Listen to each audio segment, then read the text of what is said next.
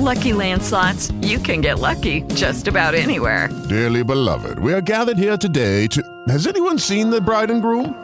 Sorry, sorry, we're here. We were getting lucky in the limo and we lost track of time.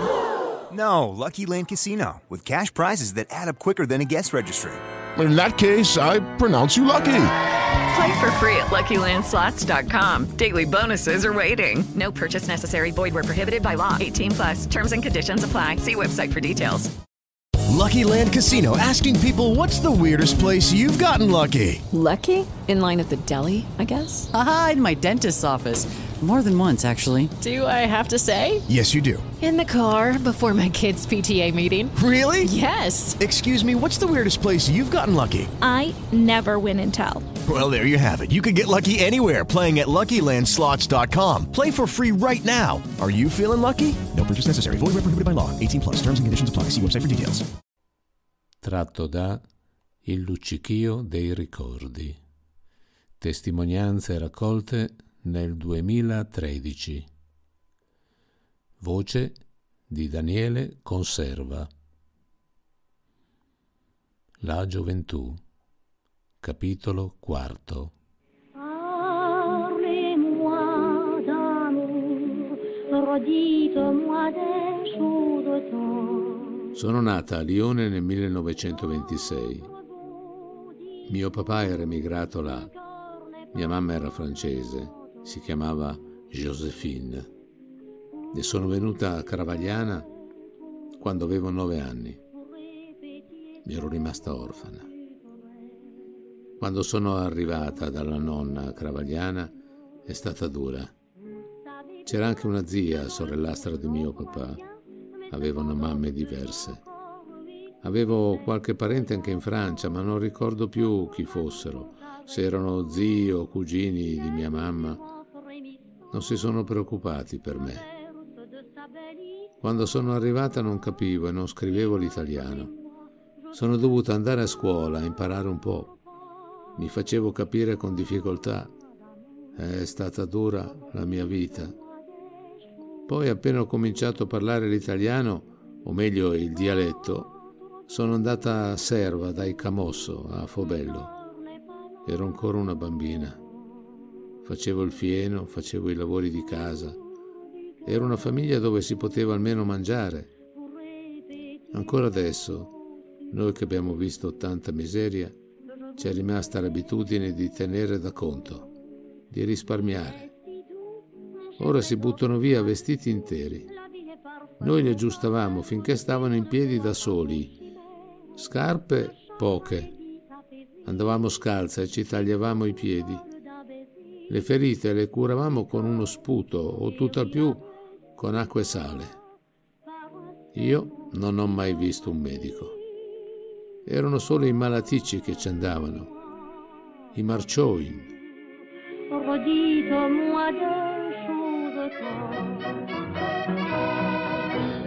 Il mio papà era andato in Francia a fare l'imbianchino. Tutti e due i miei genitori sono morti di tubercolosi e anch'io sono poi stata in sanatorio. A Bioglio e poi a San Lorenzo, vicino ad Imperia. Sono stata operata lì, avevo vent'anni. Due anni sono stata in sanatorio. Tanti allora erano ammalati di tubercolosi. Mi sono ammalata perché facevano una casa io portavo su le piode fino alla res di Fobello. Eravamo tutte donne. Ci mettevamo un po' a salire, eh? Facevamo due viaggi al giorno, giorni di fatica. E dopo mi sono ammalata. Costavano meno le donne che non il mulo. E così mi sono ammalata di tisi. Eravamo stanche morte alla sera. Non sono andata a ballare tante volte. La gioventù ci aiutava a sopportare. Qualche volta sì, si andava a ballare. C'era un vecchio che suonava la fisarmonica. Ci conoscevamo tutti noi giovani. C'era la festa del paese a Fobello, San Giacomo, con le offerte per la chiesa. C'era qualche turista, ma erano pochi. A Fobello venivano i Lancia, venivano su d'estate, il paese era tutto in agitazione quando arrivavano. Una figlia di questi Lancia si chiamava Eleonora, la chiamavano Nori, poi poveretta è stata uccisa da sua figlia. Era pazza la figlia. C'era il Gianni, un figlio del Vincenzo Lancia, che era il fratello della Eleonora. Poi c'era la Mimma, un'altra figlia del Vincenzo. Un fatto terribile per quei tempi. E i soldi portano scompiglio. Avevano fatto la strada carrozzabile che arrivava sino alla loro villa. Alla nostra frazione facevamo la festa di San Bernardo, a Campelli.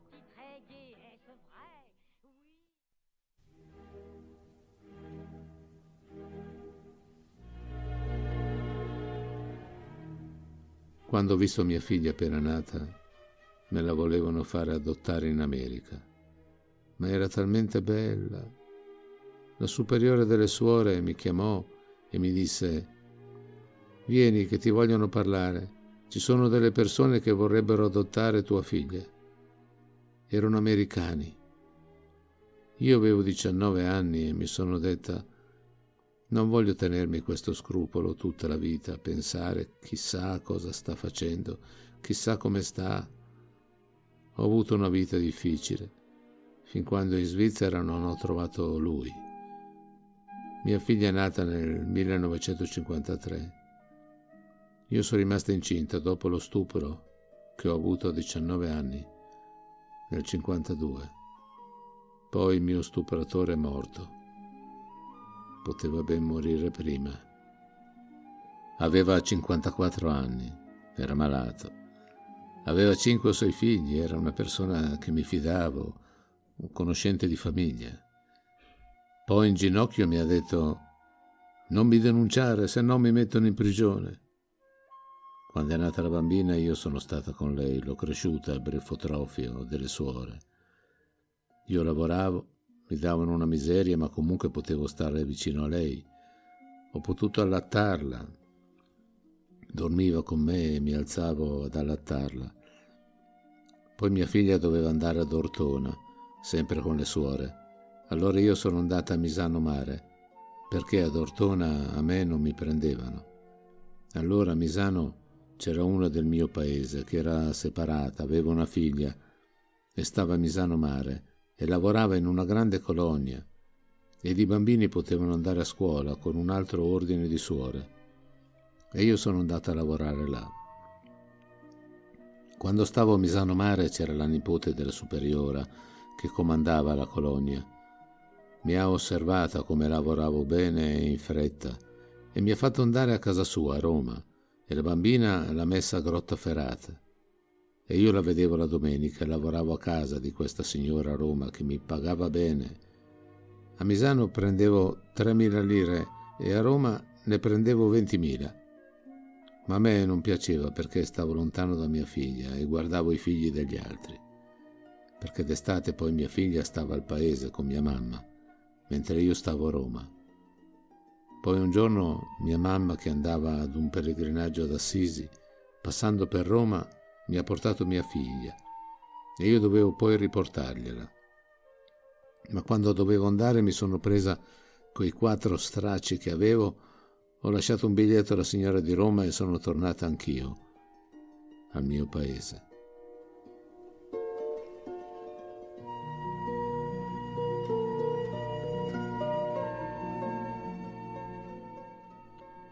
Anche da giovane ero timida mi esponevo poco, ero più di casa.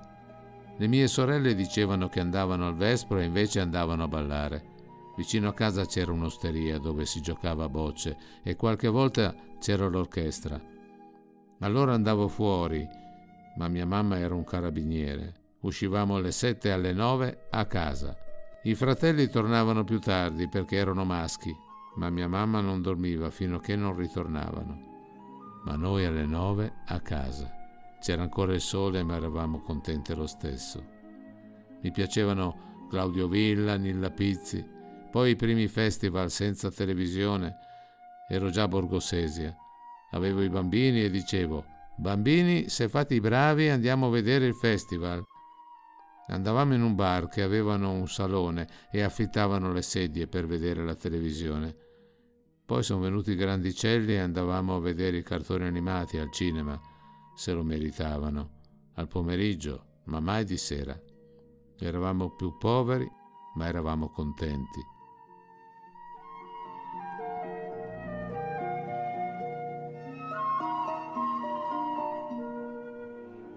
Durante la guerra avevo studiato da prete.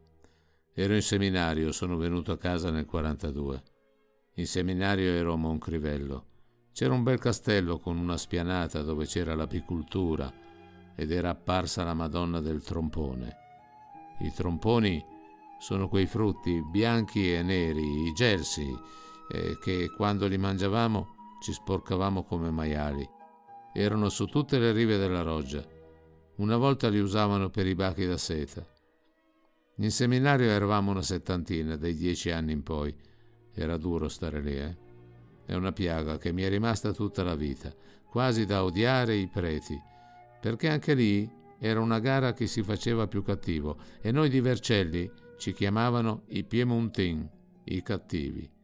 Mia mamma andava fino ad Arborio, dove c'era il figlio di un panettiere che faceva la mia stessa scuola. Portava i quaderni e portava a casa pane o farina. Ma anche questo qui se ne andò dal seminario e poi è diventato ginecologo. La mia è stata una scelta quasi obbligata, una scelta di coscienza obbligata, perché bisognava pagare e in casa c'era solo una busta. Mio papà era mutilato di guerra e prendeva una misera pensione. Allora io sono venuto a casa per aiutare loro, ma poiché non c'era lavoro e non c'era da mangiare, facevo di tutto. Tagliavo legna nei boschi. Poi c'era anche il pericolo della vita perché gli animi erano infuocati. Io ero democristiano e gli altri comunisti e anche se erano amici di scuola si aveva il coraggio di tirargli un colpo.